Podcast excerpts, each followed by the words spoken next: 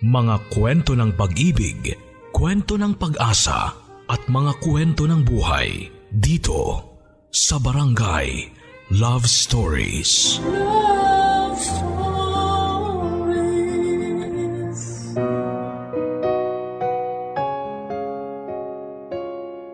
Hindi lahat sa atin ay merong pribilehiyo na magkaroon ng pantay-pantay na estado sa buhay.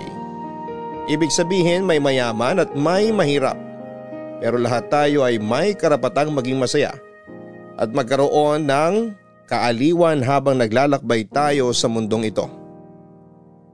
Hindi pa naman huli ang lahat, iyan ang madalas nating sabihin kapag may isang bagay na nangyayari ng hindi ayon sa ating kagustuhan. O di kaya ay binigyan tayo ng pagsubok ng langit bunga ng ating mga nagawang kasalanan. Habang ito'y hindi masama dahil habang may buhay ay may pag-asa. Ang mga katagang ito ay maaari nating maiwasan kung sa una pa lamang ay hindi na tayo nagkulang. Yan ang eksaktong pinagdaraanan ng kabarangay at letter sender natin ngayong Sabado na si Amos. Gusto mo na bang makarelate sa kanya? Gusto mo na bang makarelate sa kanya? Tunghayan natin ang kanyang storya sa mga kwento ng pag-ibig, buhay at pag-asa sa nangungunang Barangay Love Stories. Dear Papa Dudut, Bago ko po umpisahan ang pagbabahagi ng kwento ng buhay ko, ay gusto ko pong samantalahin ang pagkakataon para magpasalamat sa programa ninyo na Barangay Love Stories. Maraming salamat po sa lahat ng bumubuo nito. Malaki po ang naitutulong ng mga istoryang ibinabahagi ninyo para ma-inspire at matuto ako mula sa mga karanasan at pagsubok na pinagdadaanan ng mga kabarangay natin. Aminin ko ang karamihan sa mga yon ay nagagamit ko sa tunay na buhay. Lalo na kapag nagpapayo kayo sa dulo ng bawat istorya papadudot. Kaya isang gabi, naisip kong sumulat sa inyong istasyon na tumaasa po ako na sana ay mapili po ninyo ang aking kwento. Tawagin niyo na lamang po ako sa pangalang Amos, 31 years old at tubong Indang Cavite. Pero kasalukuyan po akong nasa Makati dahil sa aking trabaho. Lumaki po ako sa isang depektibong pamilya Kumbaga sa isang maayos na gamit ay sira ang mainam na terminolohiya. Alam ko naman na walang perpekto sa mundo. Lahat ng bagay pati tao ay may kapintasan at may diferensya. Pero bilang bata na produkto ng magulong pamilya ay malaki po ang impluensya nito sa akin. Factory worker po ang tatay enteng ko samantalang kasakasama namin sa bahay ang nanay Gloria namin. Meron po akong kapatid na babae si Badet. Sampung taon po ang tanda ko sa kanya kaya naman baby sister po talaga ang turing ko sa kanya. Meron pa po kaming kapatid na sumunod sa akin pero namatay noong sanggol pa lamang dahil sa tigdas papadudot. Kaya nga akala ng mga magulang ko ay hindi na sila magkakaanak hanggang sa isilang ni nanay si Badet na masasabi kong inalagaan ko ng gusto simula bata. Nang mga panahon na yon kasi ay nagtatrabaho pa si nanay bilang mananahe sa isang garment factory sa lugar namin ng ilang taon bago siya tumigil at manatili sa bahay para intindihin kaming magkapatid. Pero ang payak naming pamilya ay nagbago ng makagawa ng pagkakasala si tatay sa amin ngunit higit yung atrasong yon kay nanay. Nagkaroon po siya ng kabit at nagkaanak pa rito. Yung kasalanan na yon ay malaki po ang naging epekto sa aming pagsasama bilang pamilya. At kahit na sabihin na nating tinanggap na lang ni nanay na nagkaroon ng ugnayan si tatay sa iba, may mga araw na bumabalik yung sakit. Mas nagiging doble yung kirot dahilan upang mabuhay ang matinding galit na matagal nang kinikimkim na nagiging resulta upang mahalungkat ang nakaraan.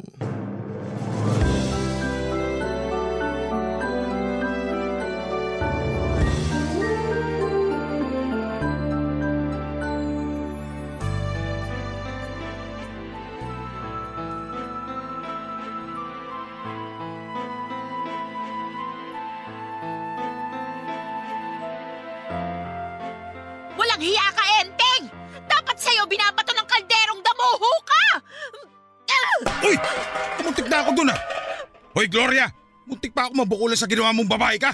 Pasalamat ka! Yan lang ang binato ko sa'yo at hindi kutsilyo! Sa susunod, may tatarak na talaga sa iyong buwisit ka! Kaunti na lang, papatulan na kita! Sige, subukan mo! Tignan natin kung hindi ka matulog sa likod ng mga rehas. Mas mainam pa nga kung yun na lang ang himas-himasin mo kaysa kung sino-sino babae dyan!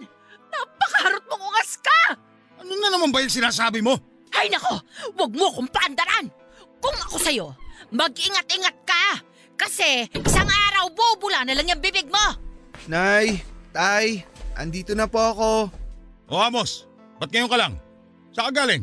Galing po ako sa eskwelahan, tay. Sigurado ka? Igagaya mo pa sa'yo na sinungaling yung anak ko? Pwede ba patahimikin mo tong nanay mo? Kaunti na lang, kukutos ako na to. Ingay-ingay, napakapalaway. Apat ako pa talagang pinapalabas mong nag-umpisa ng gulong to? Sino pa nga ba? Alam nga naman yung kapitbahay. Ikaw yung maingay dito. Kanina ka pa putak ng putak. Dahil mo pa inahimanok sa ingay. Nakakabingi ka na. Ay, Nay, ano na naman po bang pinagtatalunan nyo ni tatay? Eto kasing magaling mo, Ama! Nalaman ko may nilalanding babae dun sa trabaho nila! Hindi totoo yan, Gloria. Hoy Amos, wag na wag ka maniniwala sa nanay mong sukdulan ng sinungaling. Huwag na huwag mo akong matawag-tawag na sinungaling! Dahil napatunayan mo na sa akin at sa mga anak mo na hindi ka mapagkakatiwalaan. Sino nagkaroon ng kabit sa atin noon? Ako ba? Hindi ba ikaw? Ayan na naman tayo. Matagal na yung Gloria. Hindi ka pa ba nakakausad? Paano ko uusad? Eh palagi mong pinapaalala sa akin na hindi ka mapagkakatiwalaan. Akala ko ba pinatawad mo na ako? Pinatawad nga kita. Pero hindi hindi ko makakalimutan kung paano mo ako pinagbukang tanga. Tapos ngayon, malalaman ko na meron ka na namang kinalolokohan sa trabaho ninyo. Tay, totoo po ba yung sinabi ni nanay? Anak, eh kasi... Kung ganun, totoo nga. Pero wala naman akong ginagawang masama. Nagkataon lang yun. Nabigyan lang na mali siya. Nabigyan ng mali siya kasi meron naman po talagang mali siya. Anong sinabi mo? Hmm? Aray! Ito tumatalas tapos ng dila mo! Iwan niyo ako! Bitawan Hindi mo po ako! Amos! Aray! Nak, nagteteng ka naman, Gloria! Bakit mo ko inampas? Sige, subukan mo pang saktan si Amos. Baka hindi kita matansyang hudas ka. Anak, ayos ka lang ba? May masakit pa sa'yo? Ayos lang po ako, Nay. Sus! Akala mo naman may ginawa ko dyan sa anak mo. Eh, kinwelyuhan ko lang. Pagsabihan mo yung anak mo na ayus-ayusin yung pagsagot sa akin. Hoy Amos, tatay mo pa rin ako. Tatay ko nga kayo pero nagpapakatatay po ba kayo sa amin? Kasi kung oo, bakit hindi kayo nagbabago? Sinusubukan mo talaga ako? Bababuhin ko yung ulo mo! Di bambuhin nyo? Diyan naman kayo magaling eh. Yung manakit. Pumreno ka ha? Sumusobra ka ng bata ka! Hindi na po ako bata. 20 anyos na ako. Kaya alam ko na yung mga nangyayari. Alam ko na kung ano mga pinaggagagawa nyo. Kahit anong sabihin mo, bata ka pa rin at wala kang alam. Kaya manahimik ka na lang dyan kung hindi kukutusan talaga kita. Huwag mong sasaktan ng anak ko. Magkakamatayan tayo, Enteng. Kaya nagiging matigas ulo niya si Amos eh. Kasi kinukonsinti mo. Alam mo, mabuti pa magsama kayo. Ayoko matulog dito sa bahay ngayon. Pareho kayo mga buwisit. Saan ka pupunta? Wala ka na doon. Doon ka pupunta sa babae mo, no? Ewan ko sa'yo. Hayaan nyo na po siya, Nay. Ano kayaan? Mamayamana ka na naman niya yung babae niya. Hoy, Enteng! Dito ka lang sa bahay! Hindi ka aalis! Ayoko makita yung pagbumukha mo.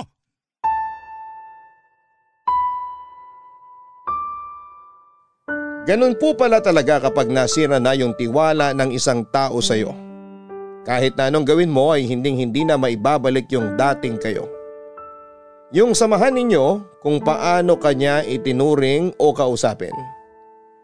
Sa edad ko noong 20 anyos ay hindi ko na maalala kung kailan yung huling beses na nagpalitan ng matatamis na salitang mga magulang namin papadudot. Kung meron man ay napalitan na ng mga masasakit at masasama nilang patutsyada sa isa't isa. Ang mga ala-alang yon. Malaki ang kasalanan ni tatay pero may pagkukulang din naman si nanay. At bagaman batid kong masama ang pangangalo niya. Naniniwala kong dalawang tao ang nagpapatakbo ng isang relasyon. Simula noon ay naging bangungot na ang pagsasama ng mga magulang namin.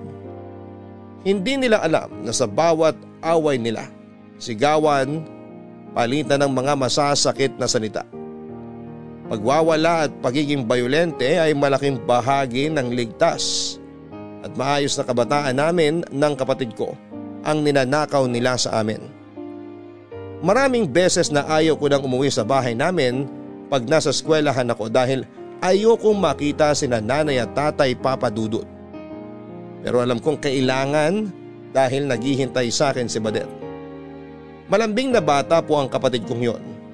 Pero matatakotin siya lalo na pag may nakakarinig siya ng kalabog at malalakas na boses. Sa edad niyang sampo ay nagkaroon na siya ng trauma sa mga magulang namin lalo pat walang pinipiling pagkakataon sa mga pag-aaway nila. Isang gabi ay umuwi po ako sa bahay namin na alalang alala dahil binalita sa akin ni nanay doon pa lang sa pinto na nawawala daw si Badet. Tumakbo raw ito noong nagsasagutan sila ni tatay kaya naman hinanap ko po kaagad ang kapatid ko. At makaraan ng kalahating oras ay natagpuan ko siya sa bakanting lote na palagi naming tinatambayan. Andito ka lang pala, Badet. Pinag-alala mo kami. Sorry, kuya. Ay, ayos lang. Mahalaga, ligtas ka. Pwede bang tumabi si kuya dyan sa upuan mo? Pwede po. Usog ako. Ayan, upo ka na, kuya. Kasya tayo rito sa bato. Malapad naman to eh. Matigas nga lang. Okay ka lang ba? Okay naman po. Paano mo po nalaman na nandito ako? Tambayan natin to eh. Dito tayo madalas nagpupunta pag nag-aaway si nanay at tatay.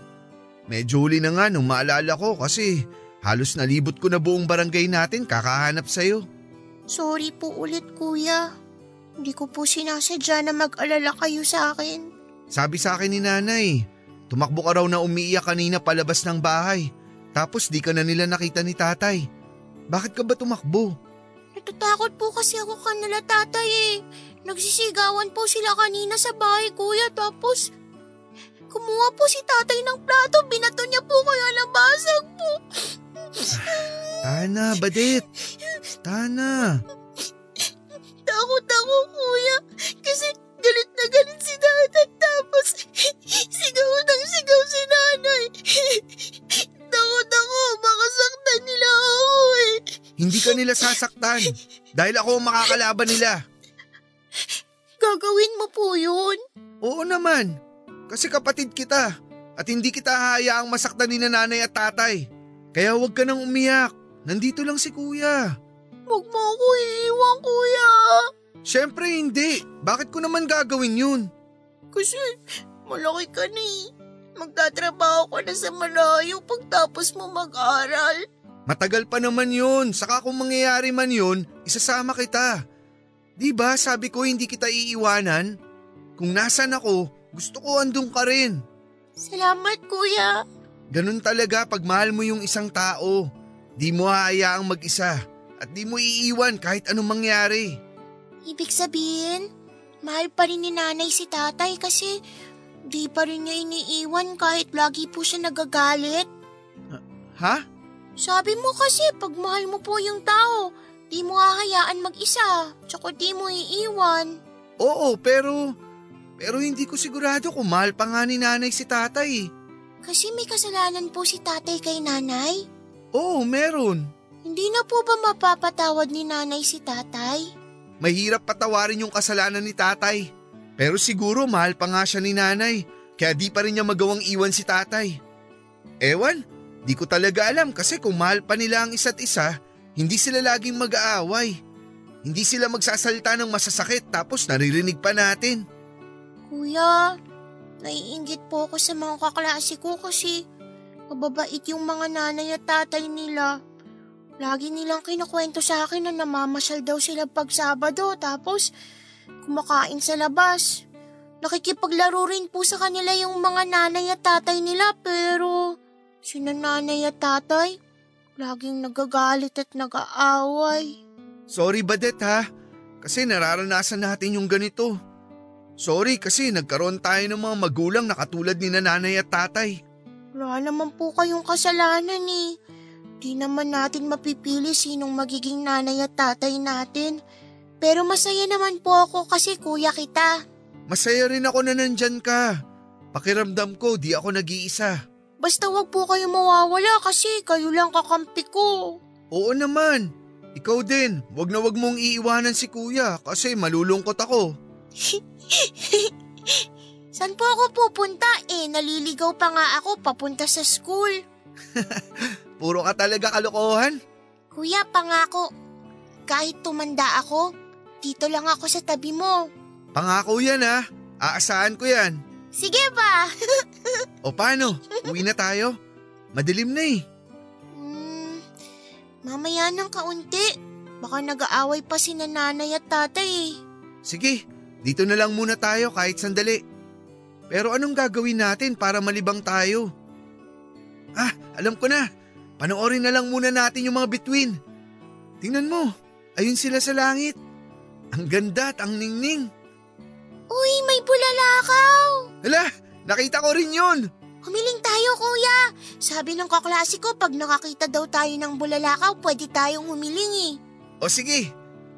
Um... Ayan, tapos na ako. Nakailing na ako. Ikaw ba? Tapos na rin ako. Palagay mo matutupad yung mga hiling natin? Opo, naniniwala po ako na matutupad yun. Dahil dyan, naniniwala na rin ako. Tara na, daan tayo sa plaza para malibang ka. Yay! Tara na po! Kita mo tong batang to. Kanina lang ayaw mo pa umalis dito. Kanina yon, di na ngayon. Tara na kuya! O sige, ito na. Dahan-dahan, uy! Huwag kang tumakbo, Badet! Mahal na mahal ko po si Badet. Siya ang pahinga ko. Pero dahil sa mga narinig ko sa kanya tungkol sa pag-aaway na naman ng mga magulang namin papadudot ay lalong tumindi ang galit ko sa puso ko para sa kanila. Para sa akin ay hindi na nila nagagampan ng mabuti ang pagiging ilaw at haligi ng tahanan dahil sila na yung dahilan para dumilim at gumuho ang aming sambahayan. Aungawarin po ako sa kapatid ko kasi napakabata pa niya. Pero unti-unti na siyang namumulat sa realidad na bagaman sama-sama nga kami sa isang bubong pero ang takbo ng buhay namin ay wasak at depektibo na ang aming pamilya. Ayoko makita ang umiiyak si Badet dahil natudurog ang puso ko papadudot. Pero wala akong magawa. Estudyante pa lamang ako ng panahon na yon at limitado lamang din ang nalalaman ko. Naisip ko sana sa ibang pamilya na lamang kami isinilang. Yung ligtas, yung tahimik, yung hindi murahan at sigawan ang gigising sa iyo sa mahimbing mong pagtulog. Yung simple kahit salat sa material na bagay o yaman sa mundong ito. Ngunit nagsisikap at punong-puno ng pag-asa na balang araw ay aasenso rin sa buhay. Yung bang nagtutulungan at nagdadamayan at meron kang matatakbuhan sa oras ng pangangailangan. Pero lahat ng yon ay imposible na naming maramdaman sa pamilyang kinabibilangan namin. Kaya ng gabing yon ay pareho kami ng naging hiling ng kapatid ko na kung suntok sa buwan na isinilang kami sa ibang pamilya sa susunod naming buhay sana ay hindi na lamang namin naging magulang sina nanay at si tatay. Kapag po mahina ang mga taong nagpalaki sa iyo, nagiging mahina ka rin. Kapag po wasak ang pamilya ang kinabibilangan mo ay nagiging wasak ka rin. Yun kasi ang eksaktong pakiramdam ko ng mga panahon na yon. Sa unang tingin ay isa lamang akong simpleng estudyante na pumapasok sa eskwelahan at nagsisika para makapagtapos sa pag-aaral upang magkaroon ng matinong hinaharap balang araw. Pero sa totoo lang, wala pong direksyon ng buhay ko. Yun bang kahit pilitin akong aninagin yung liwanag ay hindi ko po talaga makita. Naliligaw po ako ng landas, Papa Dudut. Dahil sa magulo at maingay naming pamilya, ayoko nang umuwi sa bahay namin. Gustong gusto ko na pong layasan ng mga magulang namin ngunit hindi ko magawa dahil sa kapatid ko. Pero kapag may mga pagkakataon na sadyang doble o triple yung bigat o gusto ko lang talagang lumayo pansamantala ay nakikita ko yung sarili ko na laging sumasama sa mga barkada ko. Kaklase ko sila, papadudot at sa kanila ko natutunan kung paano manigarilyo. Madalas kami nung tumatambay sa bahay ng isa naming kamag-aral para magkwentuhan habang nagyoyosi. Para sa akin ay masarap po sa pakiramdam yung meron kang hinihit-hit at binubuga habang nagbabahagi ka ng buhay at kasawian mo. Atentibo yung mga barkada ko. Sa kanila ko nahanap yung pamilyang wala sa tahanan namin. Sila yung nakikinig sa mga drama ko. Sila din ang tumatawa at umiiyak sa mga kwento ko. Pero aaminin kong masyado akong dumidepende sa kanila. Na kung anong sabihin nila ay iniisip kong subukan o gawin. Tulad nga po ng paninigarilyo na mahigpit na ipinagbabawal ng mga magulang namin.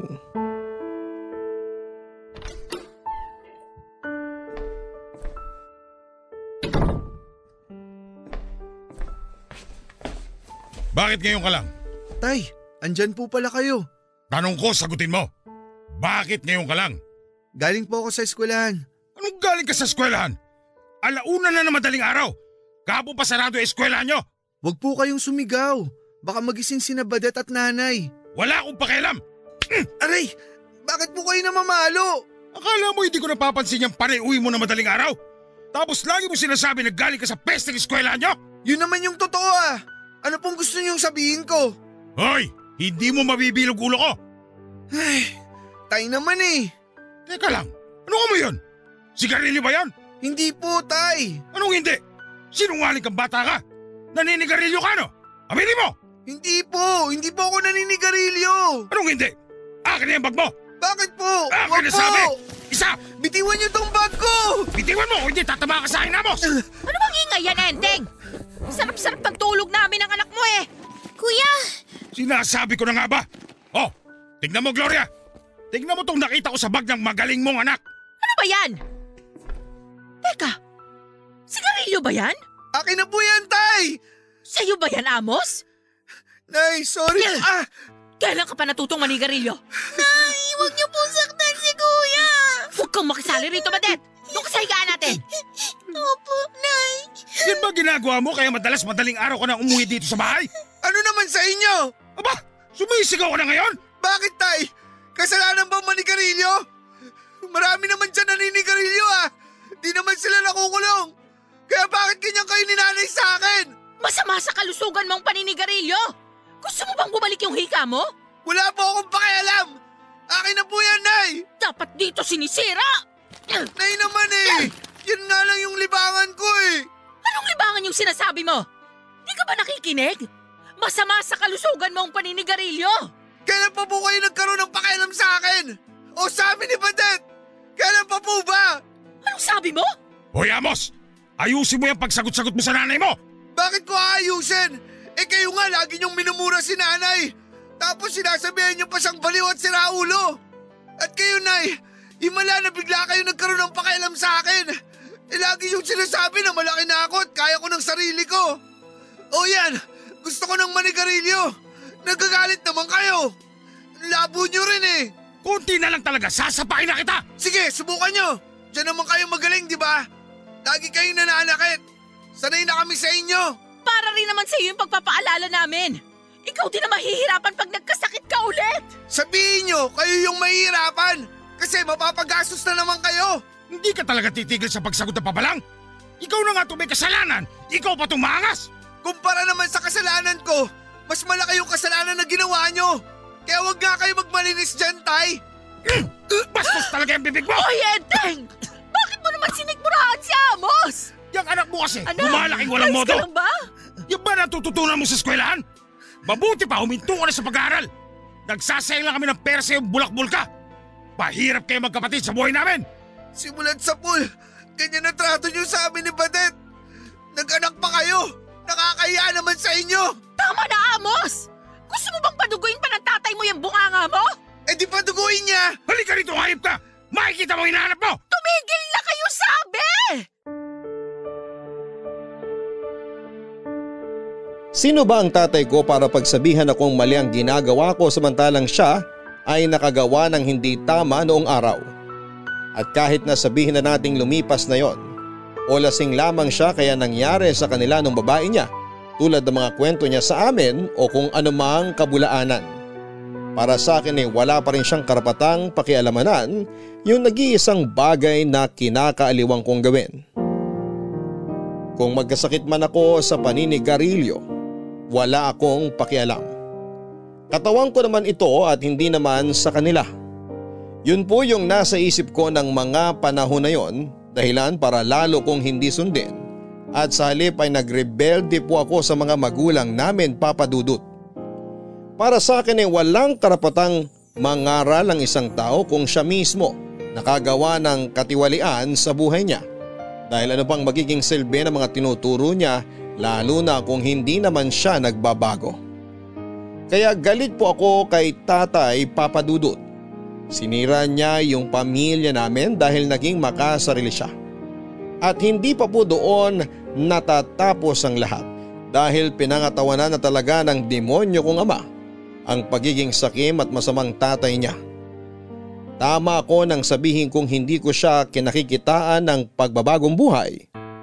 Dahil isang araw ay nagkaroon na naman sila ng matinding pag-aaway ni nanay matapos siya nitong mahuli sa akto na may kinakalantari na ibang babae. Ano ba bang kulang sa akin, Enteng? Bakit mo nagawa sa akin to? Yan na naman yung drama mo, Gloria! Nakakasuka ka! Tigilan mo yan, pwede ba? Ako ba kayo nang nakakasuka? Eh sino ba yung nahuli kung may kahalikang ibang babae? Hindi ba ikaw? Walang iya ka! Akala mo siguro hindi kita pupuntahan doon sa pinagtatrabahuan mo, no? Hayop ka! Napakawalang iya mo! Ah! Aray! Tigilan mo nga yan! Nasasaktan ako! Sinabi na tumigil ka eh! Tumigil ka na! Wala pa nga yan kumpara sa sakit na pinararanas mo sa akin, ulupong ka! Nay, tay, ano po nangyayari? Kuya, natatakot po ako. Diyan ka lang sa likod ko, Badet. Huwag kang matakot. Si kuyang bahala sa'yo. Nay, tay, nag-aaway na naman ba kayo? Lumabas lang kami saglit ni Badet para bumili ng ulam tapos maaabutan namin kayong ganyan na naman. Etong nanay mo kasi sumugod doon sa trabaho ko. Tapos nag-iskandalo. Hoy, demonyo ka! Gusto mo pa talagang magbalinis sa anak mo? Eh napakadumi mo namang hayop ka! Nagsalita yung akala mo malinis. Kuya, natatakot po ako kina nanay at tatay. Badet, tayo na. Tingnan niyo ginawa niyo kay Badet. Di po ba pwede na mag-usap na lang kayo ng mainahon para di natatakot kapatid ko? Hindi ako sumisigaw dito. Yang nanay mo parang nakalunok ng mikropono. Ang kapal na mukha mo, balik rin ako! Hindi ako magkakaganito kung hindi kita naaktuhang nililingkis at nilalaplap yung katrabaho mo! Yung bunganga mo ha, Gloria. Naririnig ka ng mga bata, oh. Ah, ngayon, nahihiya ka sa kanila? Eh, nung ginagawa mo yon, naisip mo ba yung mga anak mo? Hindi, di ba? Ay, ewan ko sa'yo. Tay, totoo ba yon? Huwag ka na makisali rito, Amos. Karapatan kong malaman ang totoo. Bata ka pa. Hindi mo pa naiintindihan lahat. Di na ako bata. Alam ko na mga kalokohan nyo. Alam mo pala eh. Eh di manahimik ka na lang. Napaka-immoral yung tao. Nakuha mo talaga ako suntukin? Matapang ka na, ganon? Lintik ang bata ka! Babalihan kita ng buto! Aray! Aray ko! Huwag sasaktan Gloria, ang anak ko! Tigilan mo magpalo sa akin! Lumayas ka na rito! Sumama ka na doon sa babae mo! Nandidiri ako sa'yo! Aalis talaga ako! Nakakaburito kayo! Pare-pareho kayong baliw! Ikaw ang baliw. Bastos ka talaga, Amos! Mas bastos ka. Kasi hindi mo na iniisip mararamdaman namin. Di ka na nahiya. Paulit-ulit mo na lang sinasaktan si nanay. Siguro nga panahon na para umalis ka na sa buhay at bahay namin. Aanin namin yung tatay na katulad mo. Ni hindi ka mabuti impluensya sa amin ng kapatid ko. Lakas ng apo mong pagsalitaan ako ng ganyan ah! Bakit? Kaya niyo ba pag umalis ako? Sigurado namang kakayanin namin ang wala ka. Kesa naman kasama namin ang tatay naming walang kwenta. Sige! Aalis ako rito sa bahay! Pero isasama ko kapatid mo! Halika rito! Halika! Rin kapatid! Bitawan mo anak! Halika, sumama ka! Sumama ka sa! Ano mo si? Hindi mo isasama ang kapatid ko!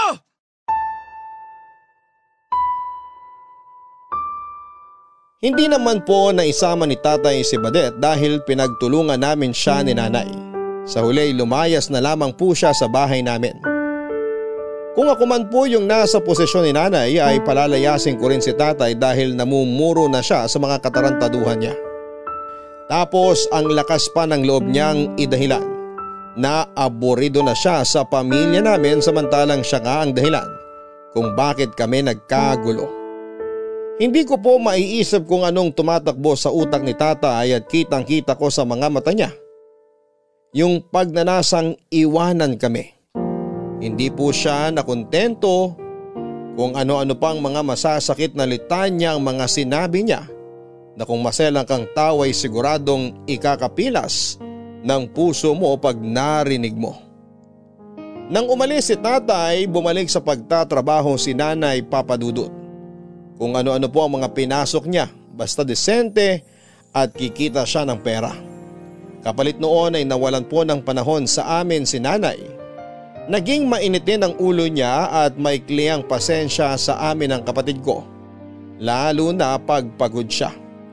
Sinubukan ko po siyang unawain dahil hindi madaling magpalaki ng mga anak. Lalo na pag mag-isa ka lamang.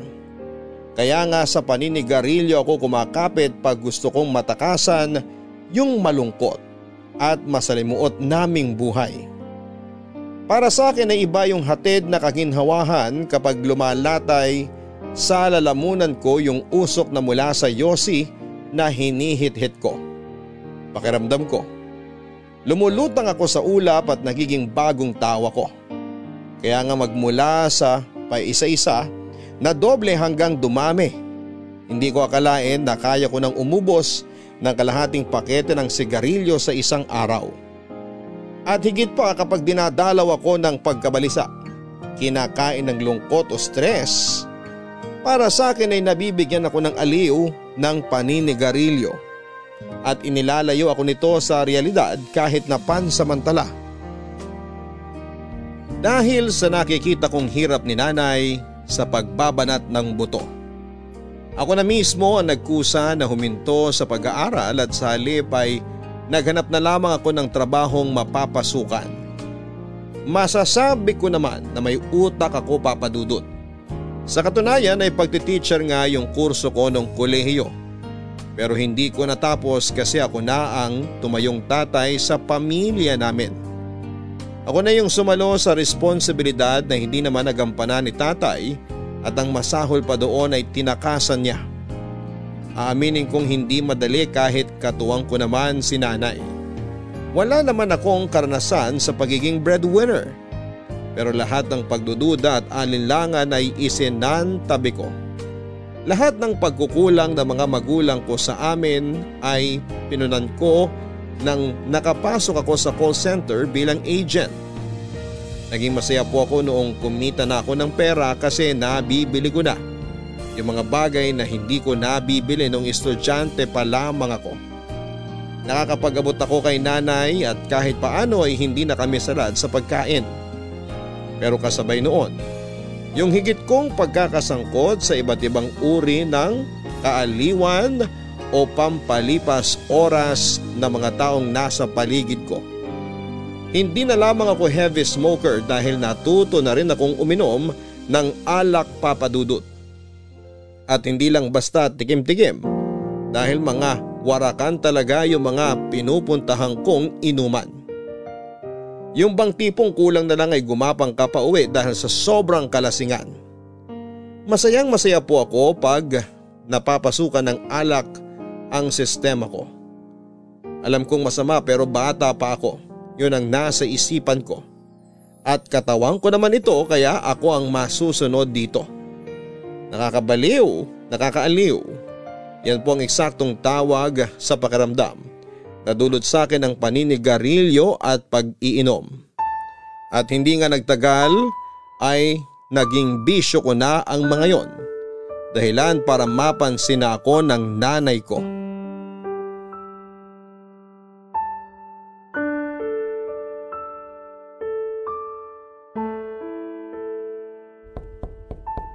Ba yon? Is oras na ng gabi ah. Andyan na! Uy! Ay, patay! Ah! Ah! Nay, di po ako pating. Si Amos to, yung anak nyo.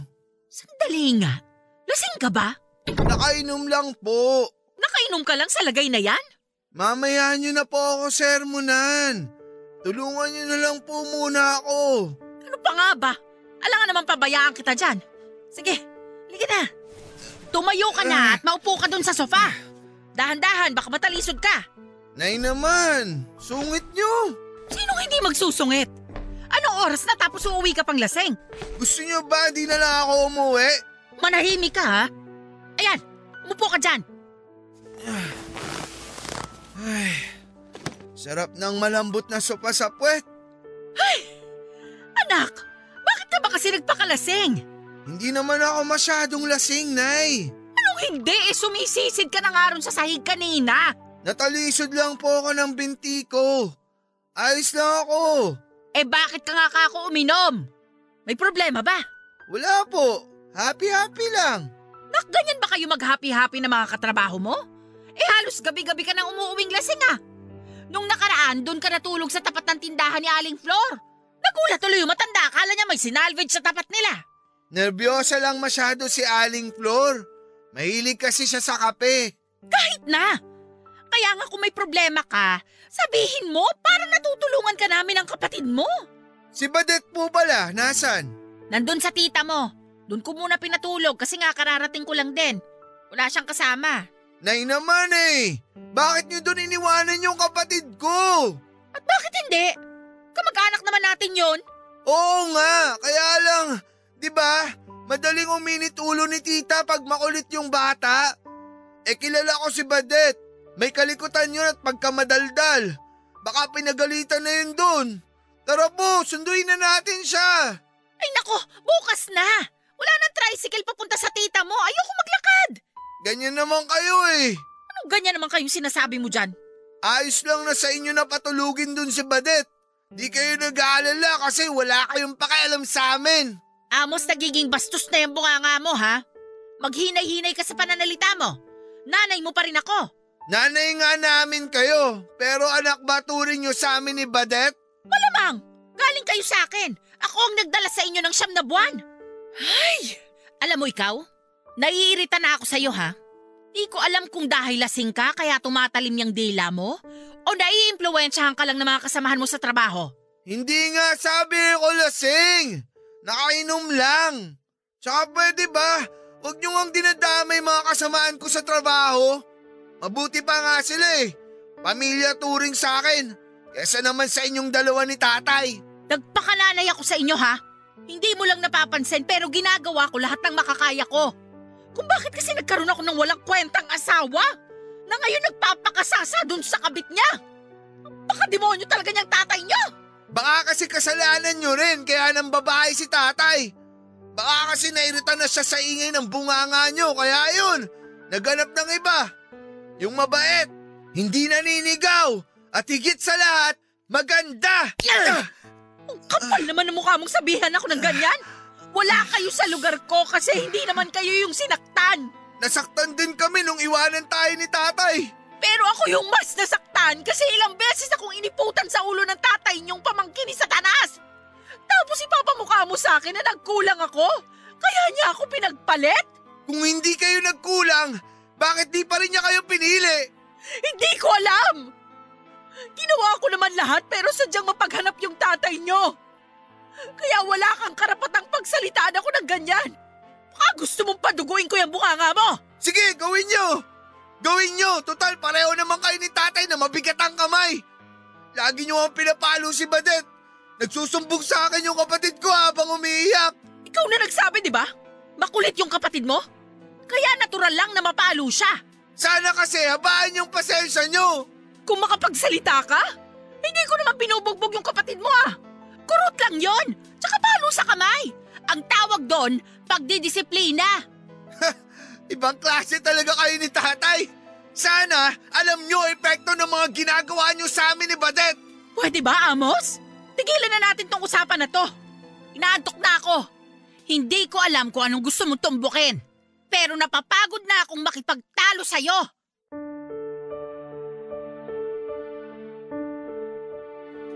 Hindi po totoo na kapag lasing ka, hindi mo alam ang mga sinasabi at ginagawa mo. Kadalasan alam mo, hindi mo lang kontrolado yung bawat salita na lumalabas sa bibig mo at yung kinikilos mo mismo. Totoo rin yung kapag tinamaan ka ng alak, nakakapagsabi ka ng totoo.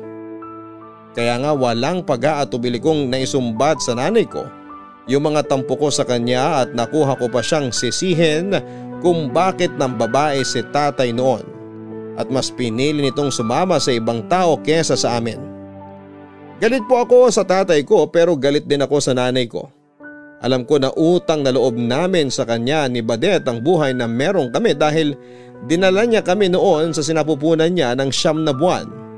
Pero sana pinatay na lamang niya kami noon bago pa man kami isinilang kung hindi rin nila kaya ni tatay na maging mabuting magulang sa amin papadudot. Sa mga tao na hindi dumaan sa ganong klase ng pagtuturing sa isang pamilya, madaling sabihin na umusad na lamang. Kalimutan at magsimula ng panibagong buhay. Ngunit paano ko gagawin yon kung hindi ko alam kung anong paa ang una kong ihahakbang? Ang totoo, nakatali pa rin ako sa nakaraan. Lumipas po ang mga taon, tumungtong ako sa edad na 29 pero wala pa ring direksyon ng buhay ko. Madalas akong nagigising sa hindi pamilyar na lugar tulad ng mga motel at apartel ng mag-isa. Matapos akong iwan ang mga babaeng sinama ko doon para ikama. Hindi na lang pag-inom ng alak at paninigarilyo ang ginagawa ko dahil nasasangkot na rin ako sa gulo sa mga lugar na pinupuntahan ko papadudot. Ilang beses na ako nareklamo sa barangay dahil sa paninira ko ng gamit sa mga bar na iniinuman ko. Lalo pag tinamaan ako ng kalasingan.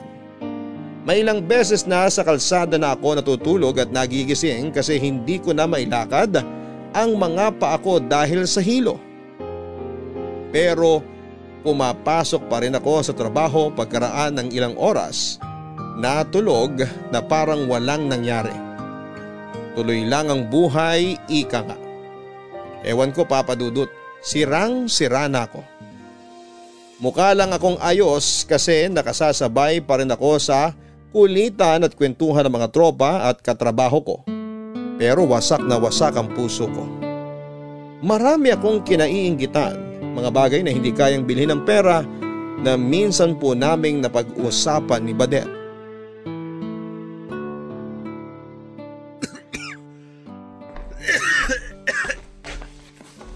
Kuya, ito tubig. Mukhang masama na yung ubo mo ah. Pa-check up ka na kaya. Ayos lang ako, Badet. Nasamid lang ako. Akin na yung tubig. Salamat. Hindi ganyan yung ubo ng nasamid. Tsaka parang nung isang araw pa yan ah. Sabi ni nanay di ka raw pumasok ngayon kasi masama pakiramdam mo. Masakit lang ulo ko. Pero wala naman akong lagnat. Eh ayoko umarap sa computer at tumanggap ng tawag pag ganito pakiramdam ko. Madali uminit ulo ko. Pero ayos lang talaga ako. Di mo kailangang mag-alala. Sa katunayan, medyo guminhawa na nga pakiramdam ko kasi nakatulog ako ng mahaba. Puyat lang siguro to. Madalas ka bang puyat? Medyo, kasi paiba-iba shift ko eh. Minsan pang araw ako, minsan pang gabi. Kahit ilang taon na ako nagtatrabaho sa call center, di pa rin sanay katawan ko sa pabago-bagong schedule. Kuya, alagaan mong sarili mo. Huwag mong abusuhin kasi hindi ka na bumabata. Mahirap magkasakit. Alam ko naman yun. At salamat sa pagpapaalala pero kaya ko na sarili ko. Malakas yata tong kuya mo. Sige, sabi mo yan eh. Nga pala, kumusta ang pag-aaral mo? Mabuti kuya. Masaya ako sa kurso ko. nag enjoy ako sa klase. Yun yung mahalaga. Kasi pag hindi ka nag enjoy sa pinag-aaralan mo, sayang naman pinapasok mo. Natanong ko kasi napagkwentuhan namin ng katrabaho ko yung kapatid niya. Siya rin kasi nagpapaaral dun. Ayun nga, gusto nun mag-mascom pero pinakuha sa kanya ng katrabaho ko tungkol sa pagbibusiness. Ano nangyari sa kapatid niya? Panay bagsak yung grado. Tumataginting na 5. Tapos meron ding incomplete. Ah, ganun ba? Nakakalungkot naman. Pero, kinausap niya na ba yung kapatid niya? Kinausap niya kaya nga niya nalaman na hindi pala tumasaya sa kursong pinakuha niya. Ayun, pinalipat na lang niya sa gustong kurso. Sana maging maayos na yung pag-aaral ng kapatid niya. Pero grabe yung gastos. Medyo mahal din kasi per semester sa college na pinapasukan ng kapatid niya eh. Naiintindihan ko rin naman yung kapatid niya kasi mahirap pag-aralan yung kursong di mo gusto. Pero gets ko rin yung katrabaho mo. Baka may dahilan kaya yun yung pinakuha niya sa kapatid niya. Oo, kasi gusto nun magnegosyo. Eh di rin naman siya college graduate tulad ko. Kaya sa kapatid na lang niya pinasa yung naunsyamin niyang pangarap. Pero mali pa rin yun. Lalo kung wala sa kursong yun yung puso ng kapatid niya. Kaya nga ikaw, hinayaan kita na kunin yung kurso na gusto mo. Kasi ikaw naman yung papasok sa eskwelahan araw-araw para mag-aral, hindi ako. At pag di ka masaya sa pinag-aaralan mo, di ka rin gaganahan. Kaya nagpapasalamat ako sa'yo kuya eh. Kasi pinag-aaral mo ko. Normal lang naman na pag-aralin kita. Sabi kasi sa akin ni nanay na tumigil na lang daw ako sa pag-aaral. Maghanap na lang daw ako ng trabaho para matapos na yung pagpapagawa natin dito sa bahay. Talaga? Sinabi niya yun? Oo, nung isang araw lang. Hayaan mo, kakausapin ko si nanay. Wag na kuya, baka mag-away lang kayo eh. Wala akong pakialam. Kung makapagsalita kasi siya, kala niya siya nagpapaaral sa'yo. Palagpasin mo na yun kuya. Baka nasabi niya lang yun kasi gusto na lang niyang matapos na tong bahay natin. Natitirhan naman natin tong bahay kahit di pa tapos. Masyado lang siyang maarte. Ang sabihin mo, gusto lang niyang may maibida sa mga kapitbahay natin. Yang sinanay talaga minsan nakakainis eh. Imbis na palakasin niya loob mo sa pag-aaral mo, kung ano-ano pang sinasabi sa'yo. Parang di ka na nasanay kay nanay. Diba, bata pa lang tayo, ganyan na siya pati si tatay. Oo, kaya nga ang malas natin. Kasi mga magulang natin sila. Kumusta na kaya si tatay? Ewan, Di mo ba siya namimiss? hindi. Saka di ko na siya masyadong iniisip. Bakit ko ba iisipin yung tao nang iwan sa atin? Aksaya lang yun ng oras. Ikaw ba? Huwag mong sabihin na namimiss mo siya. Masama na ba akong anak kung sasabihin kong oo? Na minsan namimiss ko siya? Di ka masamang anak. Kung yan yung nararamdaman mo, wala namang mali dyan. Ay, kahit ilang taon na yung nakalipas, may mga araw na hinahanap-hanap ko pa rin si tatay. Kasi kahit naman papaano, mabait siya sa atin lalo pag di sila nag-aaway ni nanay. Di ko mapigilan isipin kung naaalala pa ba niya tayo o ano. Baka naaalala pa niya tayo pero hanggang doon na lang yun. Minsan, di naman yung tao mismo yung namimiss natin eh. Yung panahon lang nakasama pa natin sila. Kuya, hanggang ngayon ba, hindi mo pa rin napapatawad si tatay? Hindi. Ewan ko rin kung darating pa yung araw na mapapatawad ko siya. Kasi sa ngayon, malabong mangyari yun. Eh si nanay, Bakit mo naman natanong yan? kahit hindi mo kasi sabihin, ramdam ko na may tampo ka kay nanay. Tsaka, naririnig ko kayong nagkakasagutan. Hindi ako bingi at ayoko magbulag-bulaga na may mali. Ay, sorry Badet. Di ko sinasadya na marinig mo pa yon. Ayos lang, kasi totoo naman yung mga sinasabi mo sa kanya na palaasa siya at pinagsasalitaan tayo ng kung ano-anong di maganda lalo na pagpagod siya. Ako rin naman may tampo sa kanya pero sinasantabi ko lang kasi nanay pa rin natin siya eh. Wag na lang talaga niyang uulitin yung sinabi niya sa'yo kasi di ko na yun palalagpasin. Basta ha, mag-aral kang mabuti. Yaan mo na si nanay. Thank you kuya kasi nandyan ka. Baka kung wala ka, hindi ako nakakapag-aral ngayon. Kapatid kita, Badet. At mahal kita. Nangako ako noon sa sarili ko na pagtatapusin kita ng pag-aaral. Para kapag kaya mo na, di ka na mahihirapang lumayo dito sa atin. Saan naman ako pupunta? Ewan ko. Bahala ka na. Basta ligtas ka. Eh ba't mo naman naisip na gusto kong umalis? Baka kasi gusto mo ng katahimikan, ng peace of mind. Yung walang tao na magdidikta sa'yo at magsasabi ng di maganda. Tulad ng ginagawa ni nanay. Pero pag umalis ka, kausapin mo pa rin ako ha. Mamimiss kita. Ewan ko sa'yo kuya. Hindi ako aalis. Kung umalis man ako, uuwi pa rin ako dito sa bahay natin kasi mamimiss ko pa rin kayo ni nanay. Pamilya ko kayo. At mahal ko kayo. Di ko kayo kayang ipagpalit sa kahit na anong bagay sa mundo. Basta magsikap ka sa pag-aaral mo. Pagbutihin mo pero lagi mong tatandaan na proud ako sa'yo. Kung kailangan mo ng kausap, nandito lang ako. Kuya mo nga ako, pero kaibigan mo rin ako. Salamat kuya. Walang anuman. Kuya, nag-aalala talaga ako dyan sa ubo mo. Ayos lang ako. Pakikuha mo na lang ulit ako ng tubig. Sige, pero pag di pa yan nawala bukas, magpapacheck up ka na ah. Bawal tumanggi. Kakayosi ko yon kaya ako sinumpong ng matinding ubo o papadudot. Natakot nga ako kasi baka bumalik na yung hika ko. Gusto ko pong magbagong buhay pero hindi ko alam kung papaano. Ako kasi yung tipo ng tao na hindi kayang humingi ng tulong sa iba dahil nasanay akong kinakahiya at sinosolo ang lahat. Pero mapilit ang kapatid ko. Lagi akong tinatanong at kinukumusta kaya sa huli ay nabanggit ko na nga sa kanya ang tungkol sa bisyo ko at epekto nito sa kalusugan. Nang dahil sa pag-uusap namin yon ni Badet ay nabigyan ako ng pagkakataon na palayain yung mahinang bersyon ng sarili ko. Hindi na rin ako natakot magsabi sa kanya ng mga alalahanin ko. Takot at pagkaingit sa ibang tao. At napatunayan ko na siya pa rin ang baby sister ko na maunawain at mabuting tao. Sa abot ng makakaya ni Badet ay pinayuhan niya ako na maghinay-hinay sa mga bisyo ko. Lalo na at hindi na ako pumabata. At kahit mahirap sa akin na tuluyang ihinto ang paninigarilyo ay sinubukan ko papadudot. Kaya lang hindi pala ganong kadaling bitawan yung kinasanayan mo na kahit na ginagawa mo naman ang lahat. Napatunayan ko po yon dahil nakamamatay po ang pakiramdam noong nagbawas ako ng yosi. Kung dati, kaya kong umubos ng kalahati hanggang isang kahang sigarilyo. Nagbawas po ako hanggang sa nakatatlong stick na lamang ako. Pero naglalaway po ako papadudot. Para akong asong nabubuwang. Hindi rin ako makatulog ng maayos gawa na rin ng paiba-ibang schedule ng shift ko mas kinakain ako ng kalungkutan. Sumasakit ng matindi ang ulo ko at nagiging aburido ako at hindi rin ako mapakali.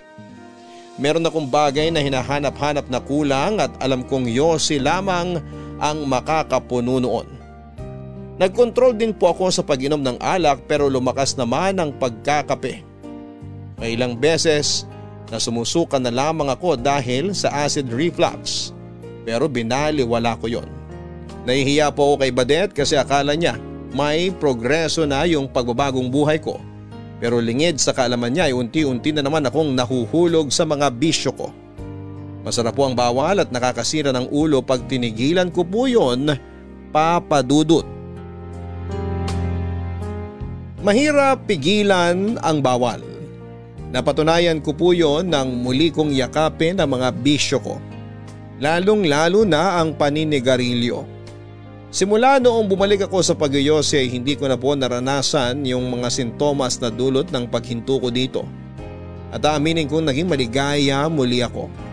Kaya nga mas lalong tumindi ang addiction ko sa sigarilyo hanggang sa hindi ko na lamang namamalayan na kaya ko na ulit umubos ng 20 peraso o higit pang stick kada araw. Bukod sa tradisyonal na paghithit ng tabako Nagvi-vape na rin po ako papadudot. Ginagawa ko yon pag off ko para hindi maghinala ang kapatid ko na bumalik na naman ako sa dating gawi. Pero lahat ng kasiyahan ay may katapusan. Lalo na kung hindi mo ito nakukuha sa mabuting paraan. Nagsimula po yon nung kasagsagan ng pandemya at tinamaan ako ng COVID-19. Nahirapan po ako makarecover ang katawan ko at akala ko ay katapusan ko na. Pansamantala kong hininto ang mga bisyo ko habang nagpapagaling. Pero muli akong nalulong pagkalipas ng ilang buwan. Ewan, nakakabaliw yung pandemya at ang paninigarilyo lang ang sumalba sa akin. Alam kong bawal pero palihim po akong humihit-hit ng tabako. Lumipas ang mga buwan at hindi na ako nakawala sa bisyo ko hanggang isang araw ay naaktuhan ako ni Badet na naninigarilyo na dahilan para magalit siya ng husto sa akin.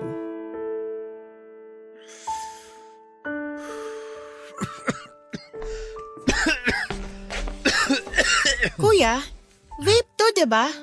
Ha? Naninigarilyo ka na naman. A- ano, Badet? Isang stick lang naman. Anong isang stick? Maniwala ako sa'yo, eh dami upos dyan sa paanan mo. Tapos nagbe-vape ka pa rin? Minsan lang naman. Gusto Kapag mo na ba talagang mamatay? hindi mo kasi naiintindihan. Yan na lang yung libangan ko eh. Yan na lang yung nagbibigay aliw sa akin pag, pag malungkot ako. Pag stress ako sa trabaho. Pag pagod ako. Pero nangako ka sa akin na susubukan mong tumigil sa paninigarilyo. Pero anong nangyari? Sinubukan ko naman pero di ko kaya. Para akong mababaliw. Kaya akin na yung vape ko, please. Akin na yan. Ayoko nga. Dapat dito sinisira. Uy, wag mong sirain. akin na sabi. Kuya, ano Huwag ba? kang matigas ang ulo, Isasaktan kuya mo ako. Lumayo ka nga sa akin. Akin na kasi ang vape ko. Hoy, ano bang nangyayari rito? Oh, nandito na pala yung magaling nating nanay. Lasing ka na naman ba? Hindi, pero saan kayo nang galing, Nay? Teka, wag niyo nang sabihin. Alam ko pala kung saan. Pupusta ako. Nandun na naman kayo sa bingguan. Tapos umuwi lang kayo ngayon kasi nagugutom kayo. Wala ka nang pakialam doon. Yun na lang ang libangan ko tapos panghihimasukan mo pa? Yan din po yung sinasabi ko kay Badet. Yung pagyoyosi na lang yung libangan ko. Pero pinakaikialaman pa ng magaling yung anak. Hindi ko pa kakialaman yung pagyoyosi mo kung di ka nagsabi sa akin na titigil ka na. Di ka ba nakikinig? Sinubukan ko naman, di ba? Akala mo kasi nagsisinungaling ako eh. Kung sinubukan mo, bakit... Bakit mo sinukuan? Bakit ka ulit bumalik sa paninigarilyo? Kasi mas masarap yung bawal. Kaya ka ubo ng ubo kasi kakasigarilyo mo. Di ka pa talaga titigil hanggat di ka na-hospital tulad nung na-COVID ka. Di naman dahil sa pagyuyose yun. Nagkataon lang yun kasi nga may pandemya. Tapos nagkakawaan pa ng sakit. Kung di naman ako tinest, di ako magpo-positibo kaya ano pang pinuputok ng butsi mo? Di naman ikaw bumibili ng sigarilyo ko. Ako naman ah. Ando na tayo na ikaw yung gumagastos sa sigarilyo mo pero sana maisip mo na nag-aalala kami ni nanay. Baka ikaw oo. Pero si nanay, duda ako. Talaga ba, nay? Nag-aalala ka sa akin? Ay naku Badet, hayaan mo na yung kuya mo. Kung gusto niya magkasakit kakasigarilyo niya, bahala siya. Total napakatigas naman ang ulo niya.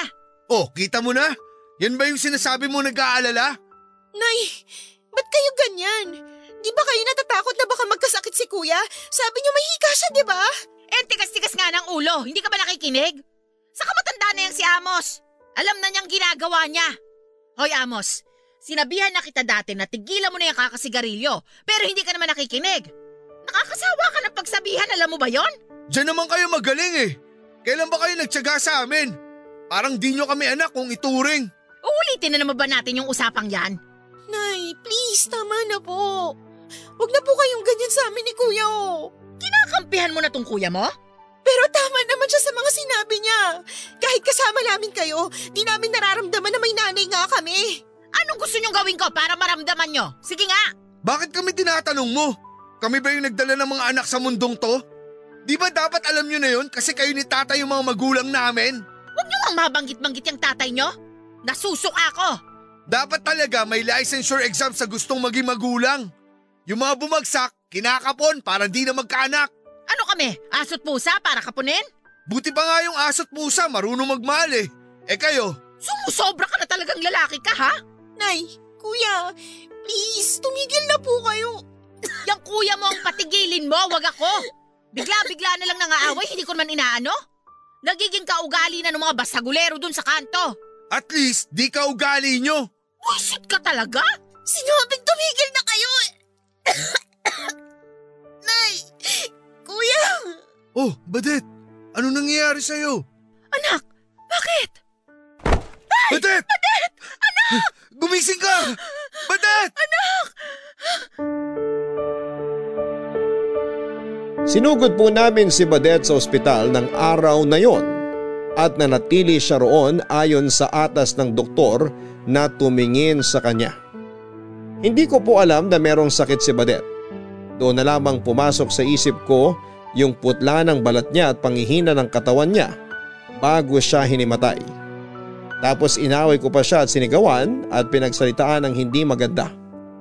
Para sa akin ay pwede namang hindi ko na lamang siya pinatulan at inunawa ko na lamang ang nararamdaman niya bilang kuya niya.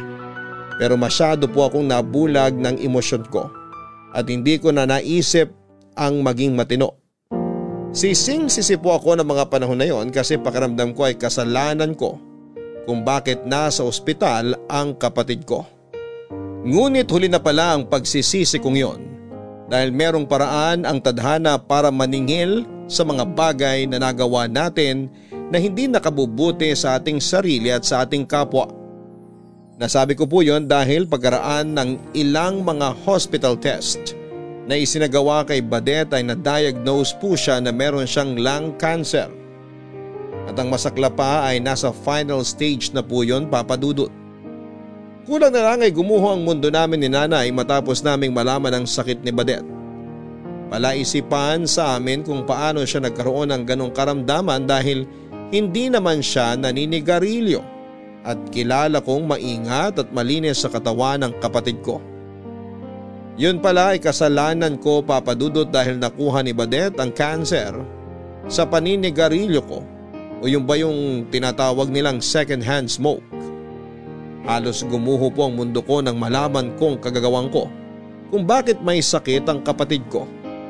At kahit maliit ang tsansa na makaligtas pa siya, iginapang ko po ang gamutan ni Badet ngunit makaraan lamang ang limang buwan ay binawian siya ng buhay at hindi ko alam kung paano ko mapapatawad ang sarili ko dahil sising-sisi pa rin ako at panay ako nang hingi ng tawad sa kanya hanggang libingan.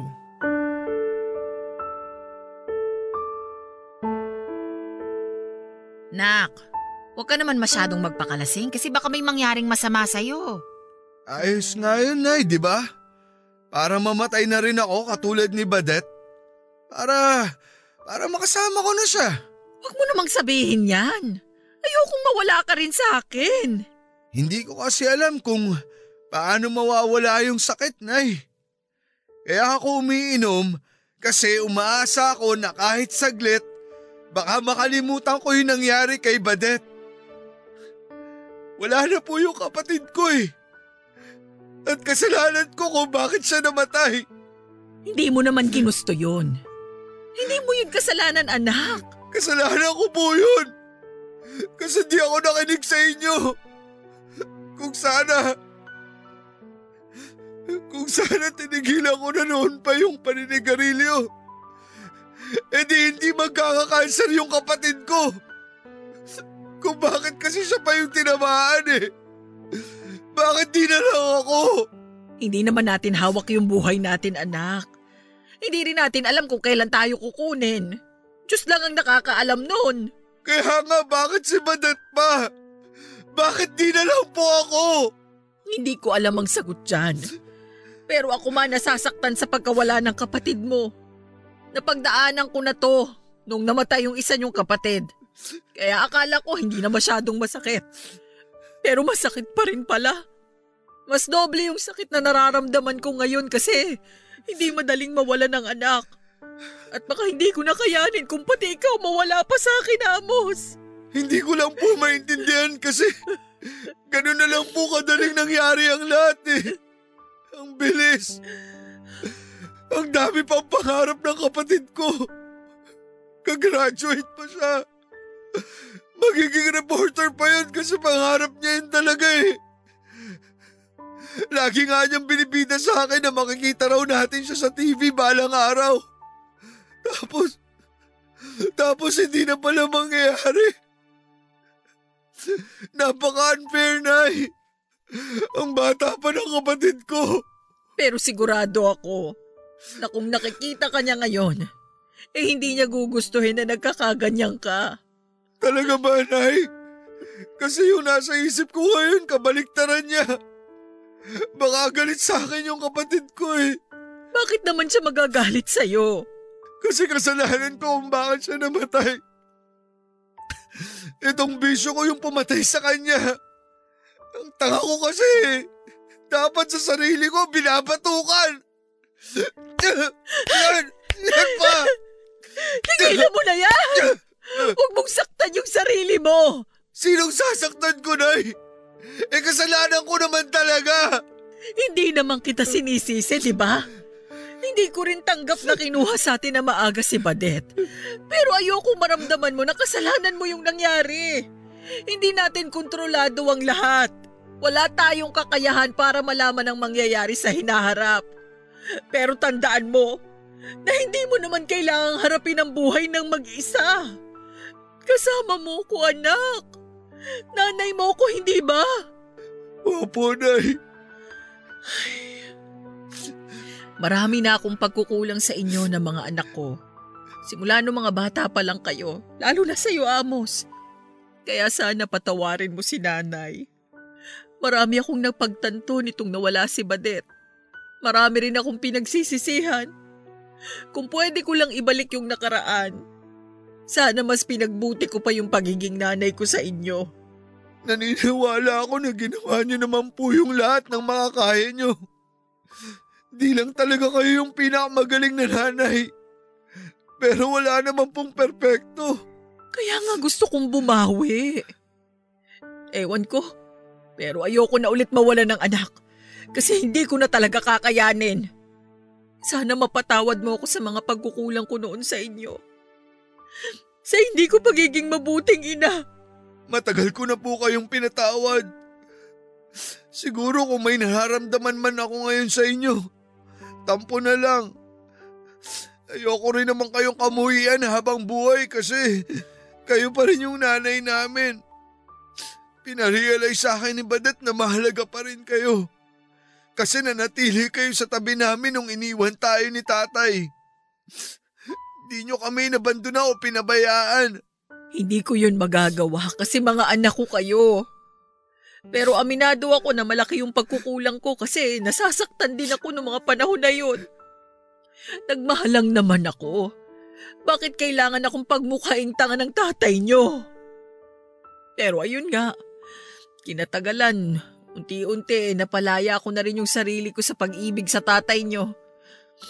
Medyo mabagal lang at matagal yung pag-usad ko kaya naapektuhan yung pagiging nanay ko sa inyo. Pero hindi ko dedepensahan ang sarili ko. Malaking kasalanan at pagkukulang ko sa inyo. Sana mas naging matatag ako. Kasi magulang na ako eh. Di na yung tungkol sa akin kasi may mga anak na ako. Mas dapat kayo na ang inuna ko. Tapos na naman po yun, Nay. Ang mahalaga yung ngayon. Sana dumating din yung pagkakataon na makausad ako sa pagkawala ni Badet. Makakausad ka. Tayo. Hindi ka nag-iisa kasi kasama mo ko anak. Salamat, Nay. Namimiss ko na po si Badet.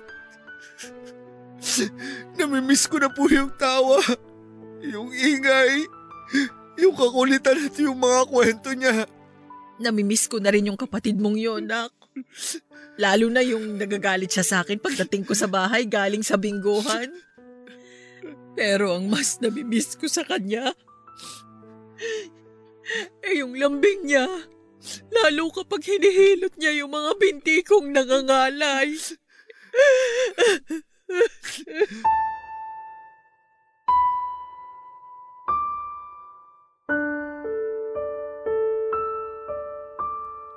Marami po akong pinagsisihan sa mga nangyari papadudot. At kahit na sinabi ni nanay na walang may gusto sa pagkamatay ni Badet dahil sa sakit na kagagawa ng bisyo ko ay alam ko sa sarili ko na ako pa rin ang responsable kung bakit hindi na matutupad ng kapatid ko ang mga pangarap niya. Gabi-gabi pa rin akong umiiyak. Hindi pa rin ako makatulog at punong-puno pa rin ng pagsisisi ang puso ko. Marami akong sana at paano kung at magpahanggang sa ngayon ay patuloy pa rin akong umaasa na masamang panaginip lamang ang lahat. Ito po ang dahilan kung bakit ibinahagi ko ang storya ng buhay ko papadudot. Alam kong maraming kabarangay natin ang magagalit sa akin kaya ngayon pa lamang ay humihingi na po ako ng tawad sa inyo. Masyado akong naging mahina ng mga panahon na yon. Kaya hindi ko na naisip ang magiging epekto ng mga bagay na ginawa ko sa akin at sa mga mahal ko sa buhay. Kaya sa kasalukuyan, hindi na po ako naninigarilyo. Tuluyan ko na pong tinigil ang bisyo ko sa sigarilyo at sa tulong ng eksperto ay unti-unti ko nang ina-address sa mga trauma ko sa aking sarili. Gusto ko pong maging maayos at gumaling. Kaya ako ito ginagawa. At alam ko na hindi ko kakayanin kung ako lamang mag-isa papadudot. Tanging hiling ko lamang na sana'y proud sa akin si Badet. Siya po ang inspirasyon ko para magpatuloy sa buhay kahit na gusto ko nang mamatay. Maraming salamat po papadudot sakaling mapili po ninyo na basahin ang aking kwento.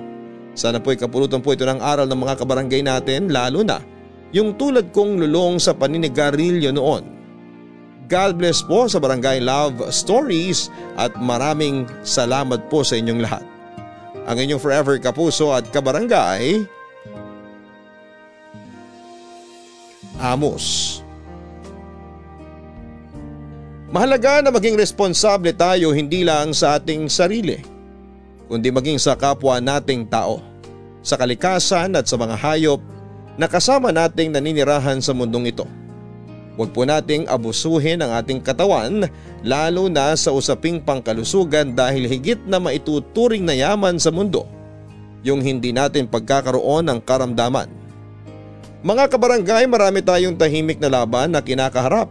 May mga pinagdadaanan tayo sa buhay na tayo lamang ang nakakaalam.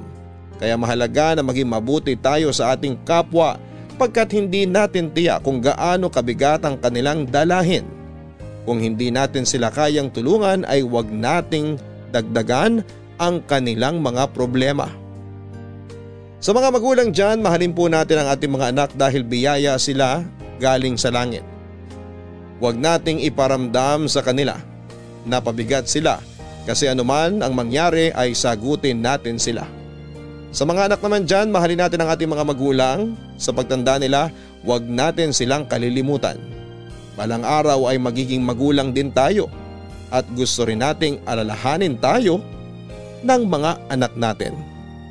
Hanggang sa muli ako po si Papa Dudut sa mga kwento ng pag-ibig, buhay at pag-asa sa Barangay Love Stories number 1. Mga kwento ng pag-ibig, kwento ng pag-asa at mga kwento ng buhay dito sa Barangay Love Stories. Love Stories.